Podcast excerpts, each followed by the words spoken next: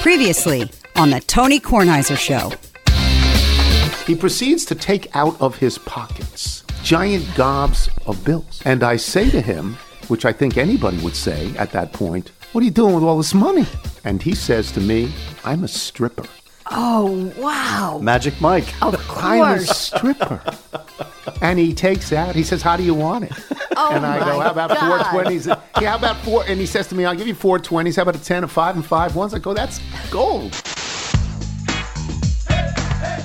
The Tony Kornheiser Show is on now. That's a good story. Everybody likes to hear that story when I tell that story. It's a brilliant story. He's a stripper. I walked into you working out with Helen. Heard it again. Yeah. I laugh every time. I told it to Helen. But we got we got a lot of emails on that. But the one we got, and I'd forgotten about this. Saturday Night Live did a sketch years ago. It was about a fake bank that all they did was make change for people. My friend Lowell Singer sent it to me.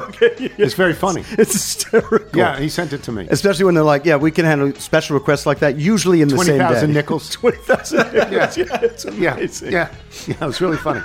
Let's go to golf. Uh, I'll get to Ricky Fowler in a second. A couple of holes in one in the last few days that were notable. Marty West, who is now a Hofwaff, Marty West got a hole in one at number 16, I think it was. Maybe it was 13, 13 or 16 at Columbia. And Marty West is the greatest golfer ever in this area, greatest amateur golfer ever, uh, for sure. And it was Marty's first hole in one at Columbia, which is amazing. He's Amazing. played a million rounds at Columbia. I'm serious. He's played more rounds at Columbia than anybody ever. and knowing him though, he's playing away from pins to set up a better birdie putt. So there you go. Yeah. he had a hole in one, which was nice. Greg Garcia. No. Really? Greg Garcia had a hole in one. Oh, that's fantastic. Greg. Garcia, I get a picture of a scorecard. What course lets him play? Uh, that's I get a picture of a scorecard. It only has two numbers filled in. Number one was a five. It's on a par five. Number two is a one. He said, it "Doesn't matter. The rest of it doesn't matter, does it?" he got a one. I said, I wrote him back. I said, "You've been playing golf for an hour. what do you mean you got a hole in one? How could you get a hole in one?" He got a hole in one. He finished the, the day ninety three. Okay, uh, does he know he have to finish the round? He finished. He finished the day 93. I said, 93 is totally respectable. I'm okay with 93. He said he was okay. he got a hole in one, you know. And, and he sent a picture, the same picture that he sent to me to Nate Bargatze, and Bargatze wrote back, Wow, that's amazing. You parred the first hole. So that was funny. that's funny. So Greg got a hole in one. Ricky Fowler won his first tournament since 2019. He won at a tournament that he would not have played, I don't think, if he were not a sponsor. He's the he's the golf face of Rocket Mortgage. His commercials are lovely. He's been doing them for years. So he played and he won and he won on a playoff hole. And I was watching this. I'll find out if Mike watched it. But Michael, I don't know if you watched it. Ricky Fowler birdied 18 to tie and then birdied 18 to win. Uh, the relief on his face when you see the putt go down makes you uh, understand what he's gone through the last couple years, where he went from not necessarily having a position on the tour, going from one of the you know greatest players in the world. Remember a couple uh, couple years back where he finished second in all the majors, uh, and he sees all of his friends have great success. You think about the Spring Break boys, and then you see Justin Thomas goes off and reels off a couple PGAs. Uh, Jordan Spieth, no matter whether he's winning or not, is always in the mix and is always just one shot away from greatness. So, you know, you look at what uh, what he was saying afterwards about the importance of family and win or lose, getting to hold his kid, and this is just a continuation of all those struggles over the years. The fact that he still showed up, continuation of what we've seen for the last month, where he put himself in position, did not close, understood that, accepted that, dealt with that, but at the end of the day, uh, he was still signing for kids at the U.S. Open after his, you know, three putt on Saturday to close out the third round, and then on Sunday as well. So he seems to be a professional who totally understands the, I would say, the relative importance of his of his profession, which is he's trying his best. He's going through everything he can. He's changed his swing, but he puts it in healthy perspective. He's very popular with fans and other players. I have watched majors in which he's the first player to congratulate the winner. You know what I mean? Yeah, every just- every tournament. He just seems like a wonderful kid. Uh, and that seems to be natural to who he is. And it got to the point where there were big, big analysts in the game of golf who were criticizing him for focusing so much on the off the course branding of being Ricky Fowler, which was just sort of the weight of being so popular, so TV ready. Um, and he never shied away from that. He never said, you know, you know I, I, I'm not going to do it. He he understood that that's part of it as well. Yeah. So the Nats took two out of three in Philadelphia. The middle game that they lost, they lost 19 to 4. MacKenzie Gore didn't have it, and, and it didn't have it early, and nobody had it in that particular game. They brought in pitchers I've never heard of, and they didn't have it either. And then they brought in an outfielder, I think, to close the thing out when they lost 19 to 4. And then they won yesterday. Um, they got great relief performances, actually, from Finnegan and Harvey. Harvey uh, Finnegan makes you nervous. He gets people on base, but he But had then he two gets double the plays. double play. Double play in the seventh, double play in the eighth. Harvey came on. Three balls were hit hard, but they didn't go out. They went into somebody's glove. Um, I think it's easier to shake off a 19 4 loss than a 4 3 loss. Oh yeah. I mean, you watch this in the College World Series, where in the second game, Florida just killed LSU, and then LSU came back and killed Florida. Yeah. I mean, because it's those are the uh, 19-4 games are the oddity games. Base baseball's such a weird game. It, it just shows you the importance of holding on to that close win on Friday night, and even with that crazy laugher of a loss, it still sets them up to win the series. Dominic Smith, another meaningless home run In that in the 19-4 19-4 loss. Yes. A solo meaningless home run, now on pace for eight and maybe 40 RBI, because we're halfway through at this point. How far behind is he uh, from Shohei Otana? Otani? He's be- considerably behind. Were you were you watching when uh, Garrett hit the grand slam? No. Okay, so there's there's two walks that lead up to bases loaded. Cool name, Stone Garrett. Oh, and Stones when first pitch you just take it out and say no doubter, uh, and they had Ian Desmond in the booth. Oh, is that right? Yeah, just looked really cool with the sunglasses on. Because I was trying to break down my summer dad look, not looking that cool. They're not. Um, they're not terrible. The Nats. They're about one or two, one certainly one power hitter, one and a half power hitters away from being okay. From being okay. Their bullpen has gotten much better. Not everybody, but Finnegan and Harvey have been good. A couple of starters have been good. You know, they're they're hitters. They don't hit for power. That's what they need, but they they hit. They get singles. They're fun to watch. The problem hit is pretty good. What will August bring when you take a look at some of the people you're thinking of Are right now, trade like him with away? Lane Thomas, with Candelario, Lane uh, Thomas with should have made the All Star team, Yes. not Josiah Gray. Lane Thomas should have made the All Star team. Josiah Gray, that's fine, good for him, but he should not have made it, and Lane Thomas should have. All right, I have a story I need to tell. Small story. We had, um, yeah, everybody has this every once in a while. You have the pest people come over. You know, the exterminators, the pest people. We used a company called American Pest. oh sure. You know, it's, we're see an their American vans, pest. see their Yeah. vans every day. Yeah, know, they're yeah. very reliable. yeah. Maybe. So they come over. We'll see. And they, you know, I mean, they don't even talk to me. They just do what they do, and you get a bill. Okay, fine.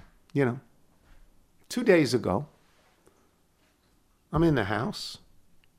There's, I'm in a room, a particular room. I see a mouse. There's a mouse in the room. A mouse in your house? A mouse in my house. A mouse walking in the area right by a wall.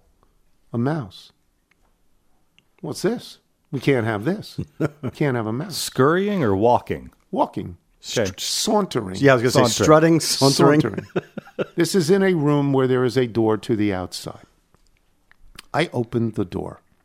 I attempt then to cajole the mouse into leaving the house through the door.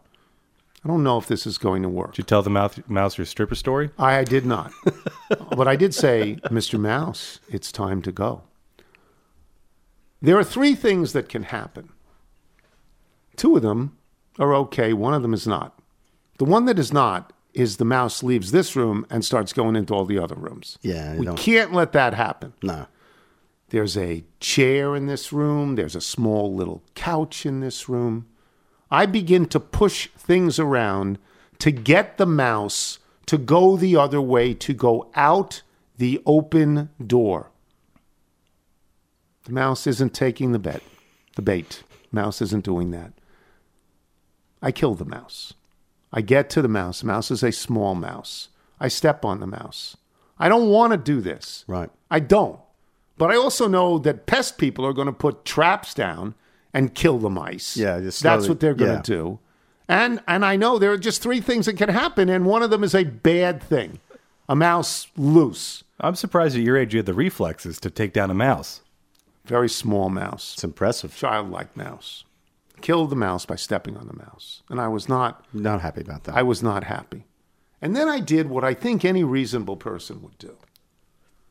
Then I went and I got a couple of tissues Yep. from the bathroom and I put the mouse in the tissues. And I flushed the mouse down the toilet.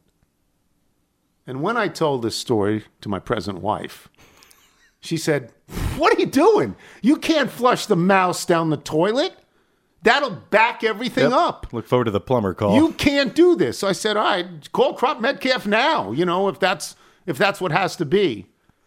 Did I do the? Apparently, she told you this story and you laughed at me. I laughed at you. I heard this story uh, from a from a neutral party, my wife, and we have we have dealt with our own mouse issues. This is a very small mouse. Sure, if you have a small mouse and you're seeing the mouse, there are some big mice hanging out in your walls, and you you are about likely. to hear a lot of scurrying and scratching uh, at night, particularly between the hours of 11 and 5 a.m., which is what I've identified. I can't believe you'd think you could flush this down the toilet. It's just a natural. Reaction. Although it is organic, Natural reaction, huh? it's organic material. It'll break down eventually. I just that's what I thought. yeah. I just When when I've encountered would you have done? And she said, well, you know, you put it in a bag, Yeah, and it- you throw it out with the garbage. And I just thought I didn't think it through. I just I felt bad. Well, you're on I an wanted to get rid adrenaline of the rush. mouse, huh? You're on an adrenaline rush from the act. Yeah, it's a victory lap. Yeah, I, yeah. I I tend to put them in a little Ziploc baggie, and then oh, walk that's them, smart. Walk them out to the, the you know the garbage can outside just to get it completely out of the house.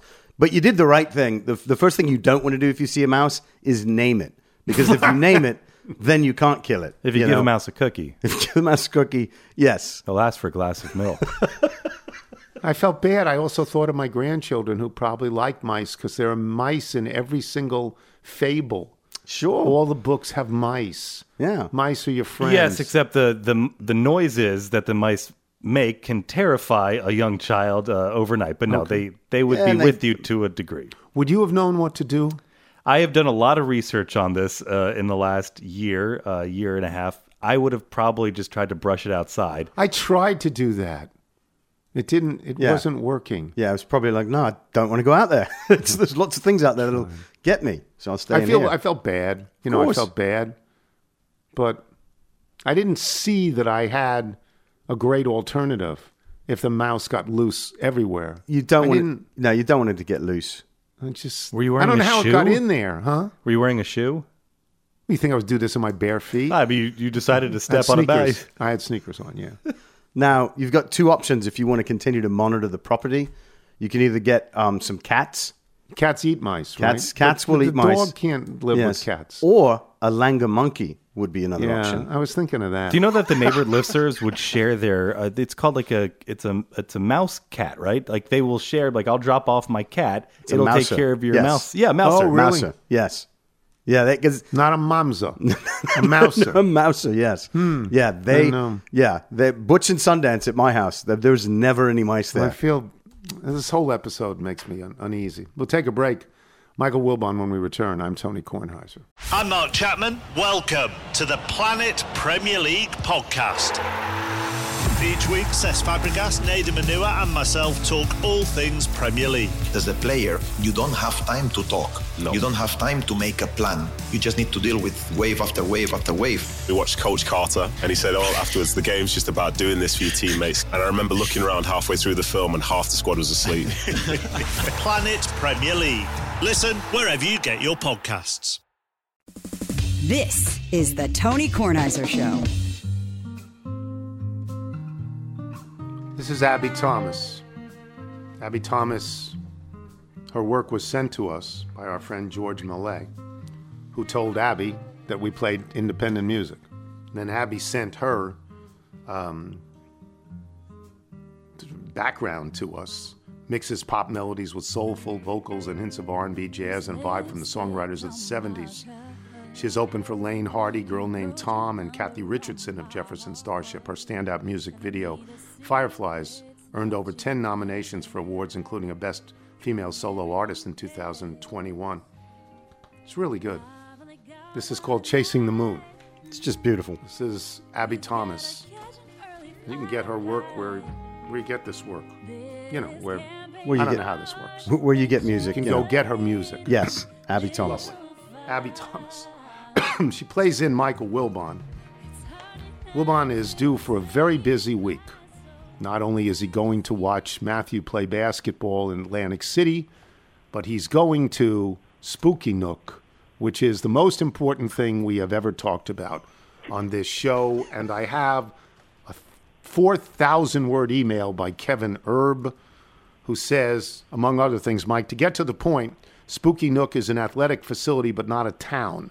Located roughly between my current home in Elizabethtown, Pennsylvania, my hometown of Lititz, Pennsylvania, about 10 miles away. I can offer you and Mike some additional entertainment while you are here. Besides being wowed by the facility at the Nook, the locals call it the Nook. This part of Pennsylvania has other things. For example, Wilbon, hard pretzels. Are you a hard pretzels guy? No, Maddie's a hard pretzel guy though, but he won't have time to go anywhere. Um, Well, they have- I'm not a pretzel guy. All right, Hammonds, which are made in nearby Lancaster, Shuey's in Lebanon, a buttery crisp yet light treat, and the divisive Martins, which are harder, teeth shattering offerings made by Mennonites who are often singing hymns while crafting the pretzels. A real Okay. sight to see. Then there are That's Julius. Sturgis pretzels from Lititz, whose website claims the first commercial pretzel bakery in America. And the Sturgis family is the oldest pretzel baking family in America. So you could do that. Or when you're in Lititz, you could go to Rock Lititz to see any if any musicians were there. He said, I once followed Bruce Springsteen in the barber's chair, albeit by three to four days at a local shop back in the 80s. Then go to Wilbur Chocolate, maker of the famous but also divisive Wilbur Buds. The Buds are locally preferred over world famous Hershey Kisses. Now, do you like Hershey Kisses? Yes. Okay. Yes, but I, I check. You know, diabetic. I can't be eating those anymore.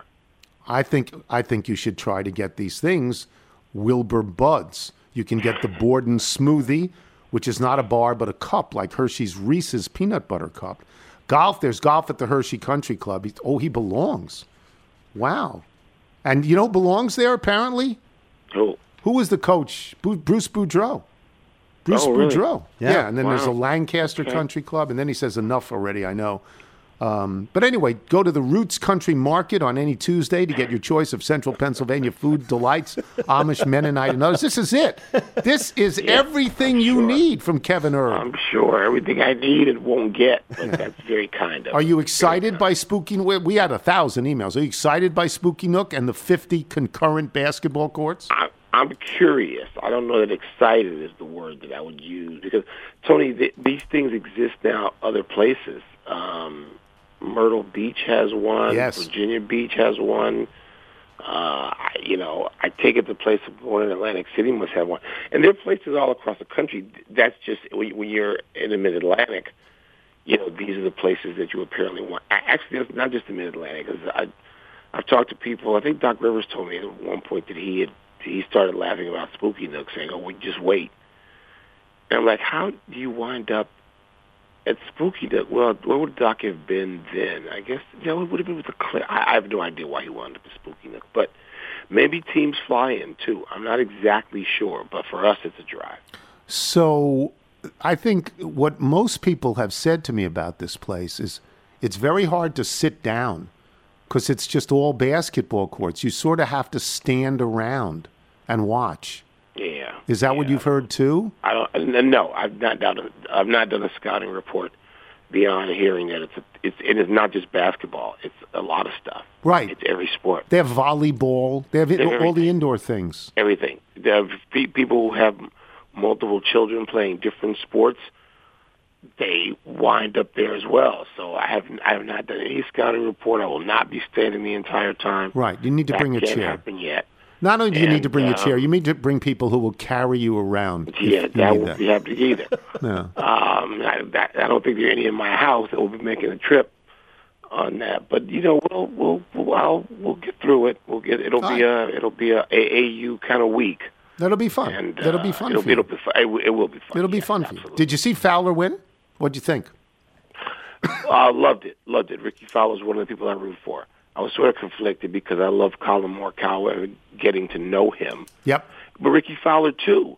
Uh, and I was excited for Fowler four years, and he's been through a lot. And he, he had fallen to like nearly 200 in the world, and was no longer guaranteed to be in the big events. And so, yes, Ricky Fowler is someone I actively and frequently root for. So there's a story in the paper today that people are upset that that was on tape delay. I mean, they said in the bottom left hand corner, this is previously recorded. Um, and, and people say, well, you couldn't watch it live. Well, you, well, you, what are you talking? I mean, you're watching it. You're watching it the way they're tape telling the delayed? Story. Why, why was the tape delayed?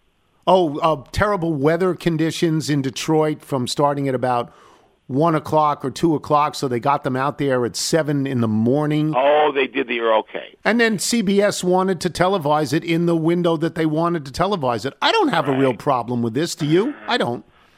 Maybe. Ah, it's not like it's a major and Right. I, well, I- you know, what else does CBS have on? What This- was on in the set? What was on earlier? The talk shows, I guess. The, I guess. I don't know. I mean, this in was. Washington. So was it delayed here, but not everywhere else? No, I think it was delayed everywhere because the national broad CBS had the national Right. broadcast. But I was okay with it. I found out he had won. I mean, Yeah. okay. I I, wanted to that. watch it. I did not know. I was not like I was flying in yesterday. First Right. of all, I flew in on the red eye, so I came in and took a nap. So I wouldn't have known anything, and I would have missed it. I actually had it been on live TV. Um, but I'm just glad Fowler won. It's good for golf It is. uh, to have a person that people. I've, I I think he is easily one of the three most popular guys on tour the last five years. Oh, I think that's true. Popular with fans and popular with players. Yes, yes, Yes. both. All right, let me switch off. Let me get to free agency.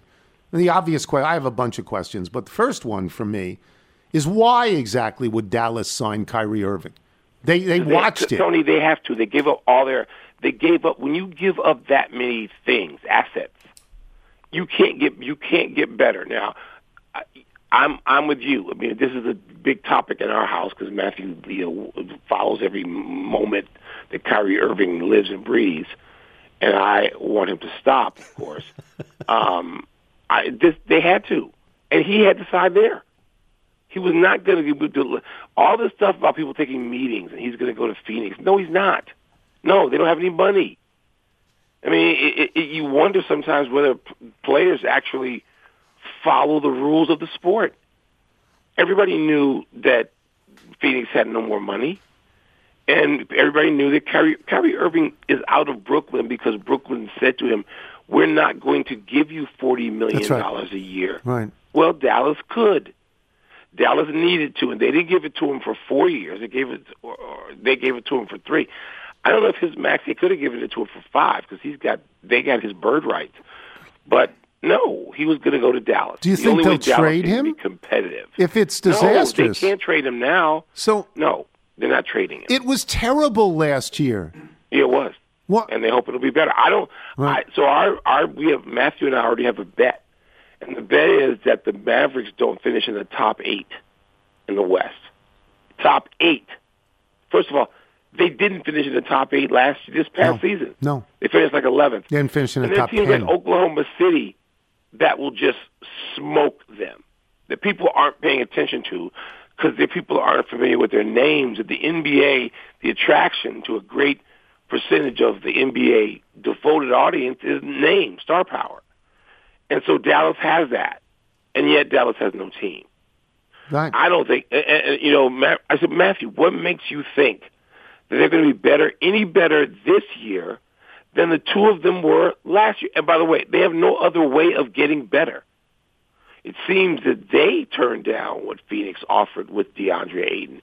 And DeAndre Ayton playing with those two fellows could make them better, but that deal did not happen. Hmm. I was So, uh, there I- you know, there's so many teams in the West better than Dallas. I don't care if they do have Luka, who's a terribly flawed superstar, by the way. I mean, he has not been unmasked.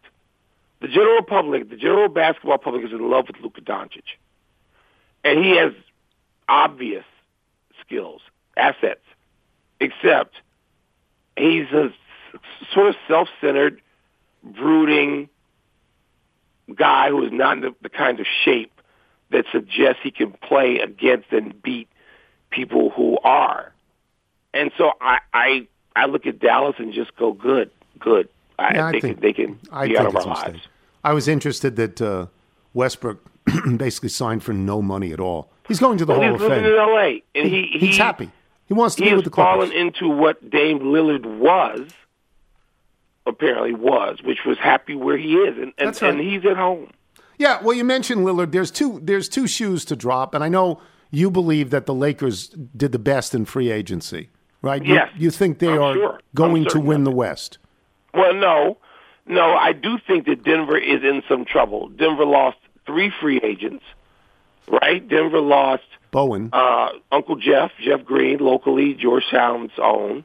They, they, look, they only played eight people, eight, sometimes seven.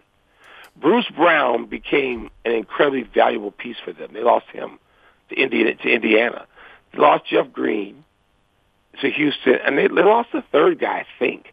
But whatever it is, I don't think that Denver. Look, it it, it can change so easily in the NBA.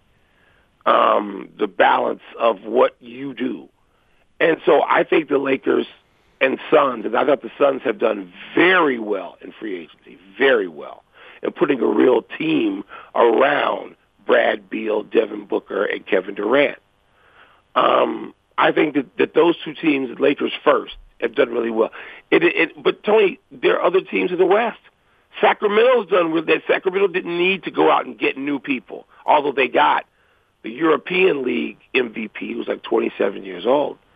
So there's some teams. The West is six or seven teams deep, and there and there will be teams that will threaten the Denver Nuggets. Yes. All right. So the the the biggest question is, where do you think Lillard ends up? Well, when when Pat Riley, the history of Pat Riley is when Pat Riley wants a free agent or wants someone, he gets him. So Pat Riley, when he moved from New York to Miami in what 1995 or something like that, Pat Riley wanted Tim Hardaway. He thought that they needed Tim Hardaway to make that early push work when he went to Miami, and he got him. And it was a big deal because Timmy Hardaway was coming off an injury, but he had been great and an All-Star in Golden State. And then, of course, you know, Pat Riley wanted Shaquille O'Neal. Uh, and he got him away from the Lakers and won a championship with Shaquille O'Neal paired with Dwyane Wade.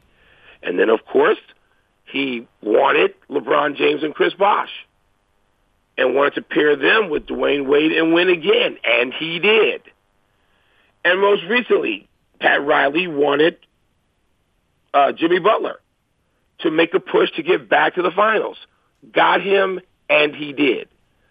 So Pat Riley has been accurate in his forecast of what getting these people would mean for his Miami Heat. He has gotten them, and he has gotten to the finals. He has. So if he wants Dame Lillard, he's going to get Dame Lillard. Yeah, that's exactly right. He is, and we'll see what Dame Lillard has left, and we'll see how Yeah. it works because Pat Riley knows what he's doing, and Erik Spoelstra knows what he's doing. they, Yeah. they're good. Yes, and and it just stands to reason if you if you pair Dame Lillard and Dame Lillard still's got he, he he's got something left. If you pair him, you know, with Jimmy Butler, and you have the other pieces that you have, and by the way, they lost to the Lakers. They lost one of the guards. I'm drawing a blank on his name. having Gabe Vincent. Moment. They lost Vincent. Gabe Vincent. Gabe Vincent was terrific for them. Uh, the Lakers now have him, and and and, and Miami let him go. yeah, but Why'd if you're him go? getting Dame Lillard, you don't need that's- Gabe but, Vincent. But you don't. People didn't realize that at the time. They Right. just go, "Oh my God, they're going to lose Gabe Vincent." And Tyler Herro has taken down his social media associated with the Heat. Apparently, I was just reading that about four o'clock in the morning. Hmm. And so, and t- to me, Milwaukee's window, I don't know. I know they re-signed their two guys they had to re-sign, and you got to keep Freak. You got to keep him, and he's due for you know renegotiation or an extension. Excuse me. And Boston and my and Milwaukee seem very flawed to me. They they seem teetering, and and and Philly seems to be going in a whole different direction, where they're going to let everybody walk, and they're willing to have two max spots open where they could just go out next year and say to Joel Embiid, "Aha, we're going to put and boom, put big famous people, super team around Joel Embiid, but that doesn't help them this year."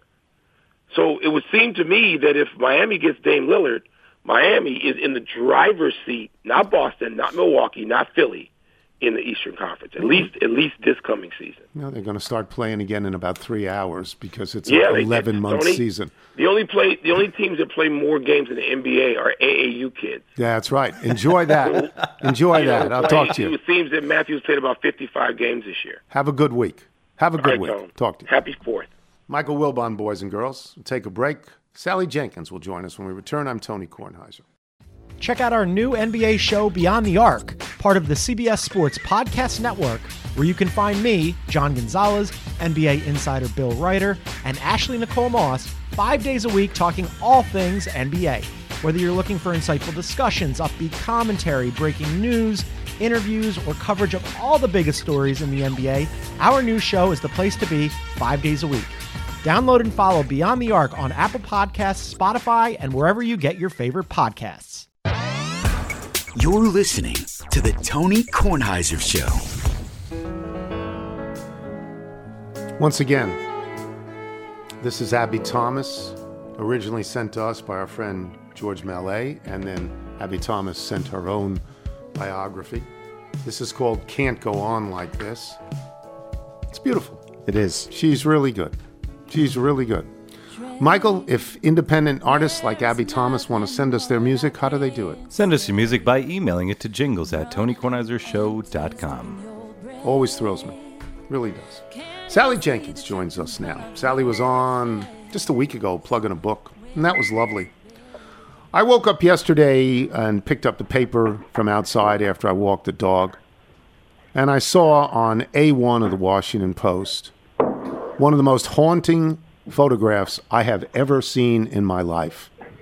It is a picture of dear friends and former competitors, uh, Christine Marie Evert and Martina Navratilova. Their heads are together, their eyes are closed.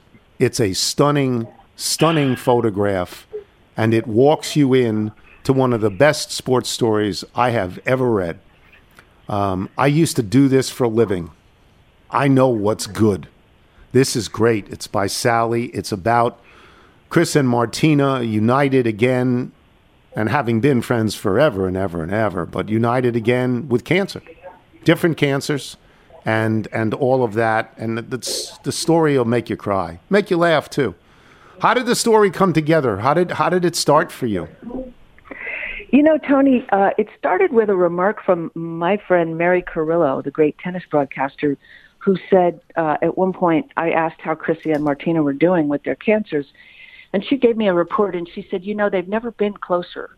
And um, I was just re- really intrigued by that. And um I saw Martina when she was in New York at Sloan Kettering undergoing treatment and uh, took her to lunch. And she started talking about her experience, but also her friendship with Chrissy. And so I said, you, you know, would you mind if I did something on, on this? And, um, and she said, no, but just wait till I'm, I'm through with my radiation. I want to be on the other side of it before I talk about it. Uh, but then I called Chrissy and, and asked her if she would be up for it. She said, yeah. And we ended up talking for, I, I would say, an hour, Tony. And uh, during that hour, I asked her at one point, I said, you know, tell me what you really love about Martina. And, um, and she said, oh, God, I'm going to cry, you know, and, and got really emotional as she started talking about their friendship. So the story really, really grew. Uh, they just both wanted to talk about how much they appreciated the other one. And we just went back over a lot of ancient history and they really wanted to rethink the relationship, especially in the light of the cancer and, and how they'd gone through it together. I made a living doing these stories. I made a living trying to find a story that I liked, talking to the main character of the story, not first, never first, talking to other people about them, gathering as much as I could, as much string as I could, and then talking to the person who was the subject of the story. They took a long time to report, they took a long time to write. Um, so I know how this works. This started out because Sally and I talked yesterday. This, as because I, I read the story, got blown away by the story. This started out in your mind as a column, and then it changed, didn't it? It did. I, you know, I thought I'd get a couple of minutes on the phone with each of them and turn it into maybe a thousand word column. Um, and it just became clear like right away. I mean, the first time it was an hour on the phone with Chrissy instead of 15 minutes. It just was very clear. No, this is a story, you know. And um, and then when I talked to Martina when she was finished with her radiation, and I talked to her, I mean, it just went even deeper. And that was another hour on the phone. And then I ended up flying down to Miami to see them together and spent uh, basically a day with them in Miami. But you know, I, I was lucky because they go way back with me because I started covering tennis in 1984. So we we really had 30 years of conversations as a backdrop to this. You know, I had interviewed them over the years. I had covered a lot of their big matches, uh, and so I had a pretty good bedrock foundation of knowledge about them and um, and trust with them that made it easier. Um, but yeah, it, the whole story, start to finish, was probably a two to three month process. Um, and then there was a lot of suffering writing it. you know, yeah. it was not an easy write. You're sitting in a room with them, and you know, you know they're they are both great talkers. They are both tremendously intelligent. They have a 50 year history. You're sitting in that room and you're saying to yourself, if you're a writer, don't screw this up. This is gold. Don't screw it up, right?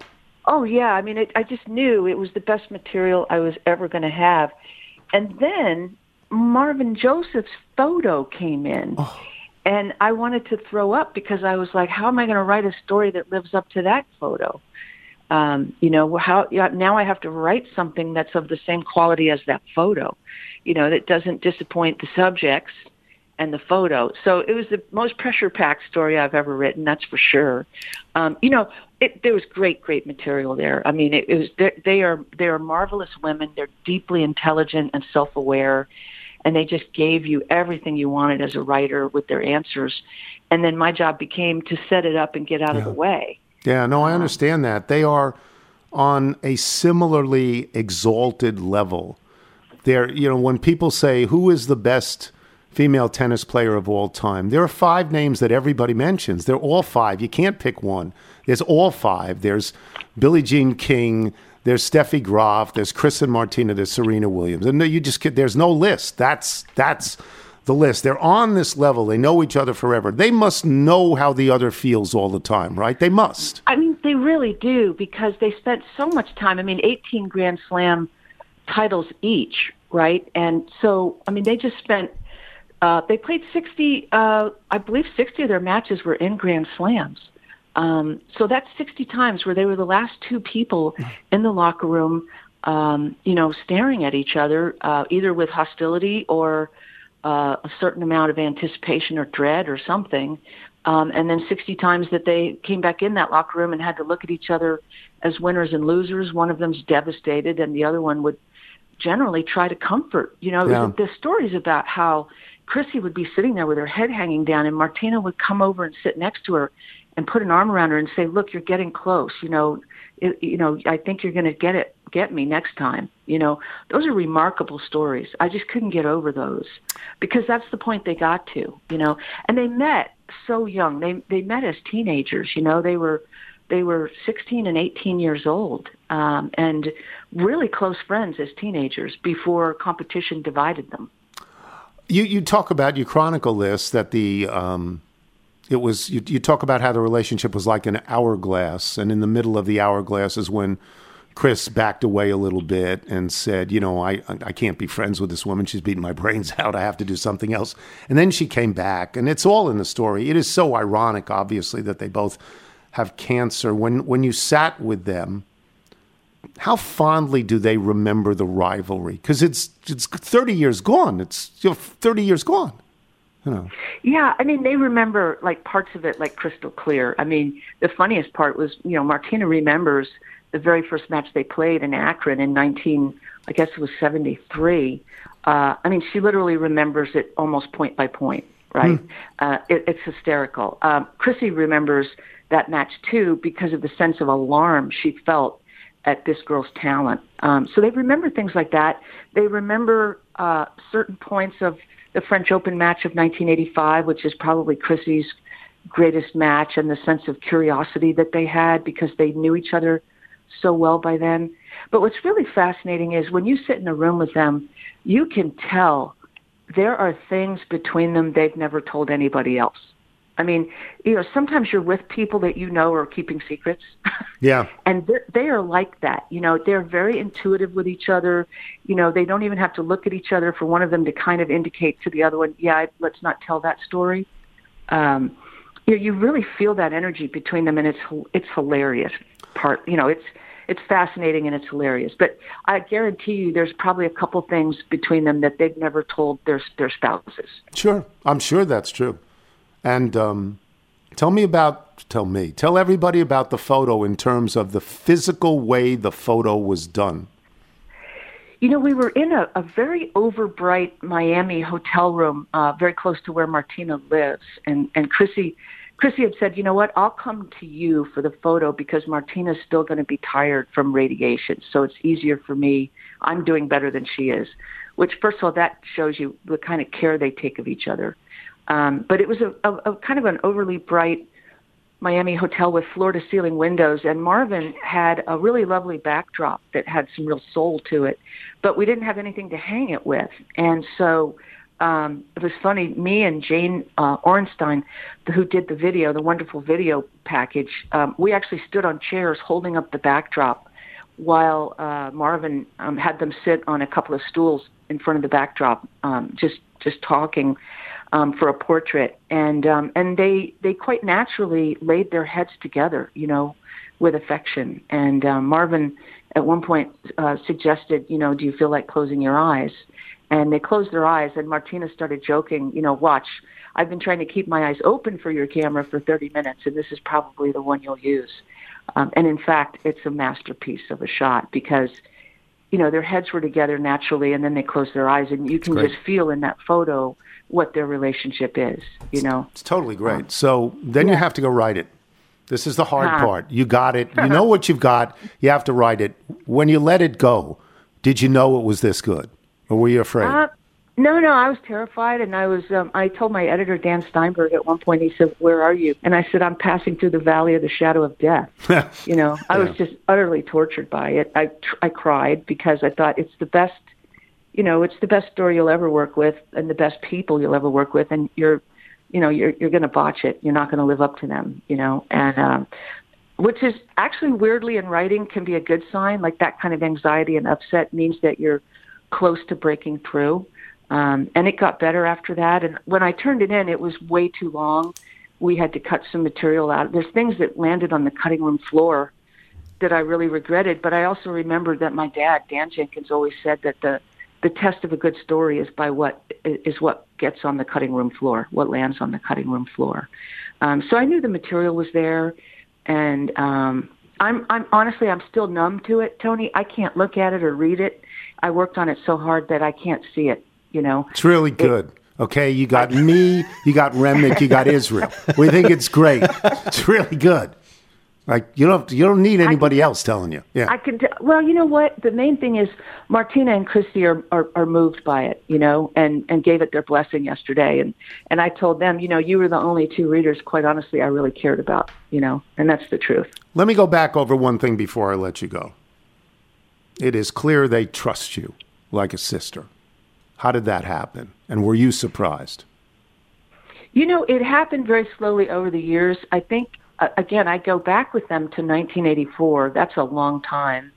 Um, I've stayed in a little bit of touch with them over the years, not close touch, but have seen them a bit socially. You know, I know Martina well enough to have offered to take her to lunch during her radiation treatments. Um, but I also think part of the equation is that uh, my partner has been going through lung cancer the past two years, and they they were aware of that. So I think they knew that I had a experience with cancer. B, I think that they respected my work um, and knew me um, as a friend um, as well as a journalist, and so it was kind of the the perfect uh, triangle of uh, of trust. This comes from Shane Gillespie in Aurora, Illinois, of Lenny the Howling Chicken Stealing Dog fame. He says, I felt compelled to write after I heard you read Robert from Colorado's email to close the June 30th show as he praised Sally Jenkins' work. I too want to issue praise where it is due. As an English teacher, I used the September 11th article she wrote for the Post a couple of years back in class annually. So when I heard her tell of the right call on June 14th, I ordered it immediately. I, like Robert, was through it in only a couple of days as a cross country and track coach. I'm planning on getting a copy of the book for all my assistant coaches. It really is a valuable read. Thanks to you and the crew for sharing, sharing such great resources on a regular basis, like Sally's work and where to get change for $100 in D.C. Shane Gillespie. I'll leave you with that. It's great. It's great. I will talk soon. Thanks, Sal. Thank you, Mr. Tony, for having me. Sally Jenkins, boys and girls. Michael, not Michael Wilbon. We will have email and jingle when we return. I'm Tony Kornheiser. You're listening to The Tony Kornheiser Show.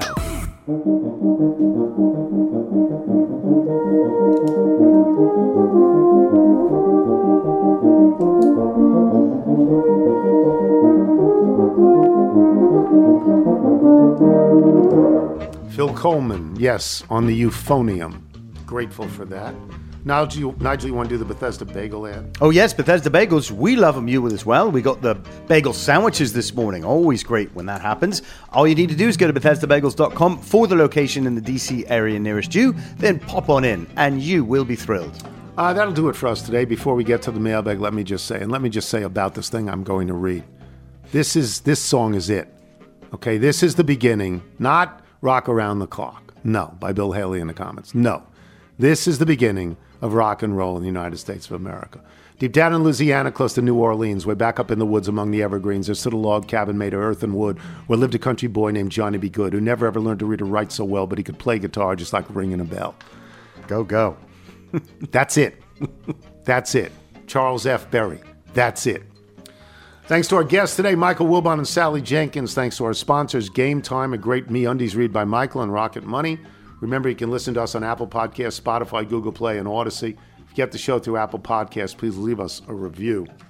I want to say thank you to Jeff Barger and his wife Tracy for listening all the time and for taking a 7 Eleven cup and changing it into a 5 and 11 cup. it just makes me very happy to have seen that. Uh, from Steve Batty, who's the CEO of Keep It Truckin', says, I hope you're doing well. I wanted to see if we could get a virtual interview with Tony Kornheiser, one of the fastest growing country digital media outlets online, with 82,000 on YouTube in six months, 52,000 on TikTok. We have a base Ooh. in Nashville, Orlando, and Arizona. It's, it's great. And Steve has written songs for Madonna, Justin Bieber, Bruno Mars, and others. And that's lovely. I'm I'm not going to do it. Right. I don't know what a virtual interview is. I'm not. I'm not Something that gets it. you in trouble. You know, yeah, More but I'm than not going likely. to do it. But thank Yes. you. Thank that you. must be because of all the music we play, all the, all the, the, the independent artists. Yeah, I mean, if they want to talk about the music that we play, we'll talk to you. We're just not going to do a virtual interview with you. Right. From Eileen Robinson, a nursing student in Rochester, Minnesota. The man related to be my marriage would agree with you. Your currency should be available at all banks. My husband is a big promoter in using cash. I'm looking forward to connecting with other Midwest Littles in August for the Hot Pink Hangover concert. Mm. Thanks for your delightful stories. From Ben Carton, listening to your bank story on Friday's show made me chuckle. I, being a former branch manager of a pretty large bank, which was robbed more often than I can count, knew exactly what you were referring to when you could not get change from a bank that you were not a customer of. The answer is twofold. The main emphasis is fraud, the second is theft. I'll peel back the curtain a little as I no longer work for a bank, and the stuff I do now involves amounts in the price of an NFL team. The tellers are held to a pretty strict overage shortage policy. Anytime the teller is over or under more than $5 from the amount they started their shift with, they get written up. If they happen to be over or under more than $100 that day, well, then usually they're sent home until an investigation is done. The part about you being a customer of that institution is where that policy comes into play. If you were and the teller gave you too much change or too little change, they could debit or credit your account and send you a letter in the mail explaining why they were taking or giving you that money the teller was over or missing. If you're not a customer, they have no recourse to get their money back or vice versa. The fraud part comes into play with something we used to call a Canadian buildup. This would be where a customer comes in with, let's say, $500 in $100 bills. Then the customer would ask for a certain amount in 20s, 10s, 5s, and so on. The customer would then pocket some of that money and break down the amount even smaller, maybe by giving the teller 100 in 20s, but asking for more than the 100 amount back in smaller bills and so on and so forth. Obviously, with your amount of $100, the chance of this happening are very slim, but the tellers cannot risk that chance, so they begrudgingly have to turn you away. In the grand scheme of things, it doesn't make sense to someone who just wants change of a hundred dollar bill. But unfortunately, that's how it is. You could also try to carry, try not to carry around such big bills as the upper crust tend to do, or start using a debit card as cashless places become No. more and more prominent. No, I don't No. want to do that. Also, you would be shocked at how little money is actually in a bank at any given time. This is why you see so many more people robbing ATMs by ripping them out of the convenience stores and bank walls. That is where the money is. From Gary Lupton in Fredericksburg, Virginia. Heard your story about your encounter with a male stripper at the bank. About 20 years ago, a friend of mine was selling his Lexus for about $16,000. A woman called, came and did a test drive, said she'd be back with the money the next day. She returned with her boyfriend and a grocery bag of money. They spent the afternoon counting out 16,000s in ones, five, tens, and 20s. He worked for the federal government and was concerned she might earn her money illegally. He asked, and she replied, No, I'm an exotic dancer. He deposited the money the next day. Two days later at the Pentagon, he was called in to explain the $16,000 deposit. Boy, did he have a story to tell then. From Mark Gorman in Fredericton, New Brunswick, in Canada. I've been following all of the official announcements from the WHO on the pandemic being declared over, but like most, have always kind of wondered if it was really over. When Tony Kornheiser accepts change for $100 from an unfamiliar stripper in an unfamiliar bank, we can all rest assured the pandemic is over. From La- Jim Downey in either Lake Orion or Lake Orion, Michigan. Stop me if you've heard this one. A raccoon, a stripper, and an orange man walk into a bank.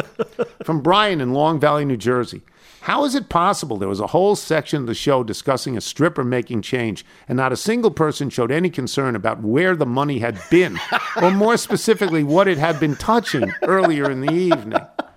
Tony Quinn, Birmingham, Alabama. I have one question. Did you wash your hands after you got the change? from Jason Blazer, also from either Lake Orion or Lake Orion. Relating to the topic of bank offering change, I don't have any dog in the fight. I could go either way, but the moment Michael said they're providing you a service, the pause and exasperated sigh you let out were palpable. It felt akin to how Steve Fisher must have felt watching Chris Webber call that timeout. Disappointed, betrayed, upset, defeated. Mwah. Chef's kiss. It was delicious. Exactly why I remain a loyal little. Scott Moffat, Richmond, Virginia. I used to work in a bank, and we had the same policy regarding exchanging money. If there are any issues with the bill due to counterfeiting, we could trace it back to the customer. Stripper life, straight cash, homie. But here's here's the thing that I want to say about that. There are sophisticated ways to tell if bills are counterfeit. Sure, they can scan them or something. They know right? how to do it. Yeah. You can take my hundred dollar bill. You go in the back. I don't. It's okay. I don't mind. I just wanted some change. On other levels, Matt Weissman in Berkeley Heights, New Jersey. I had the pleasure to visit Dave Specter and Bell's Up Winery when I was in Oregon a couple of weeks ago. From start to finish, Dave provided us with first class wine and first class experience. Even the woman to whom I'm related by marriage enjoyed the experience and tolerated the podcast discussions Dave and I had during the tastings. If you are even in the Willamette Valley, if you are ever in the Willamette Valley, visiting Dave at Bell's Up is a must. On a separate note, I would like to wish Tony from the Berkeley Swim Club a hearty lacheserie and would like Tim DeLauro to eat it. from Jenny Kissinger Messner in Lilitz. That's, I'm sorry, that's Lidditz. I kept saying Lilitz earlier in the show with Wilbon. And it's Lidditz? It's Lidditz. Ah. I apologize. We locals would like to inform, inform you of the connect, oof, correct pronunciation of this venue. Spook. Oh, spook rhymes with nook, so it's Spook, Spooky Nook? Spookanook. Spookanook, not with Duke. And it's Lancaster, not Lancaster. We Pennsylvania Dutch folk welcome you anytime. So it's what? Spookanook. Spookanook? Or spook- Spookanook. Spookanook, is that what it would be?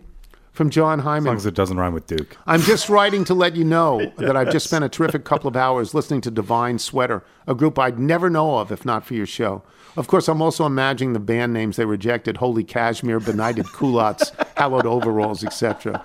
Thanks for the tunes. Elliot Olshansky writes a long thing about the, which we'll get to at another time, about the NHL. Um, and one more, one more, and this is long, uh, from Graham Van Hook of Connecticut Avenue. Your David Remnick interview was great. I was given the privilege to sit down with David the week before your show in New York through the White House Fellowship. I found him to be one of the nicest and most gracious people I've ever met. Aside from the depressing conversation topics of Russia, climate, and the American political divide, I was able to draw upon your show's relationship with him over the years and lighten up the conversation by talking about the USFL, Washington Post, Princeton basketball, and Kyrie Irving. Connective tissue for life. David was extremely complimentary towards you. By the way, please note, Mr. Tony, next year the Navy has me moving from my verdant enclave of Chevy Chase for the country of Japan. So, Peter Jennings, not that Peter Jennings, if you're listening, I'm going to need a couple of intros as I head west. Keep up the great work. Chuck and Roxy, I am waiting. I am waiting. if you're out on your bike tonight, everyone, as always, do wear white. What's that, chicken? Every night is the f- chicken. Holy God Almighty. Rest in peace.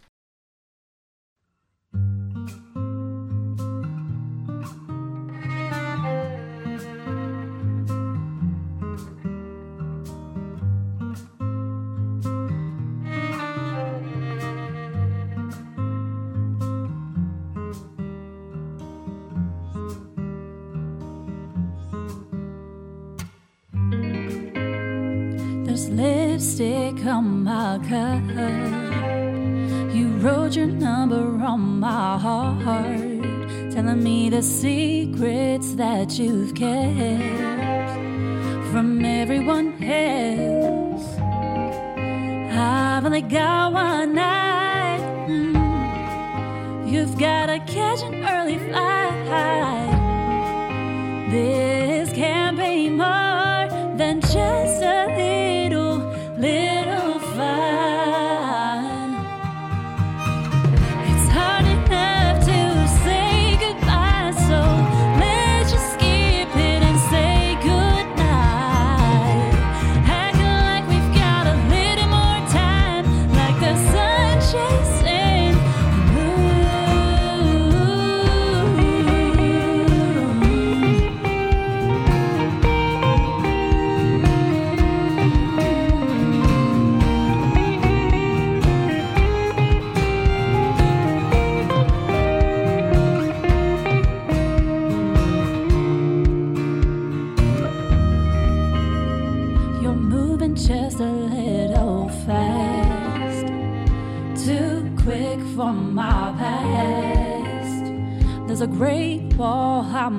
scars. Don't push too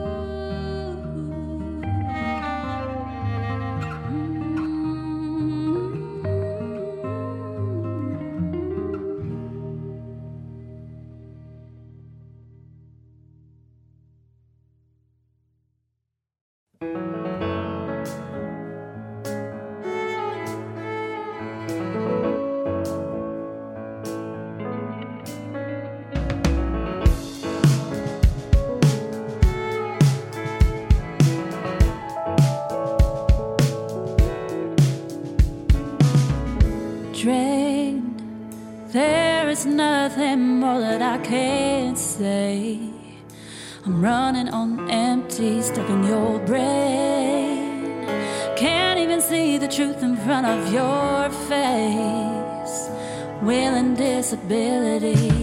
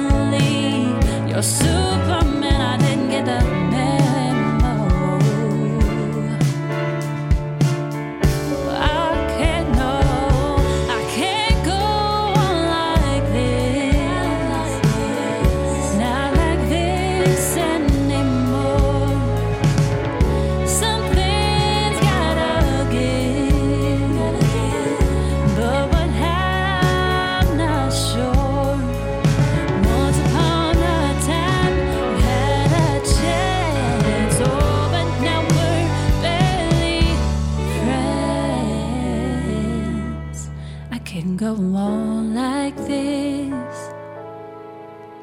I can't go on like this.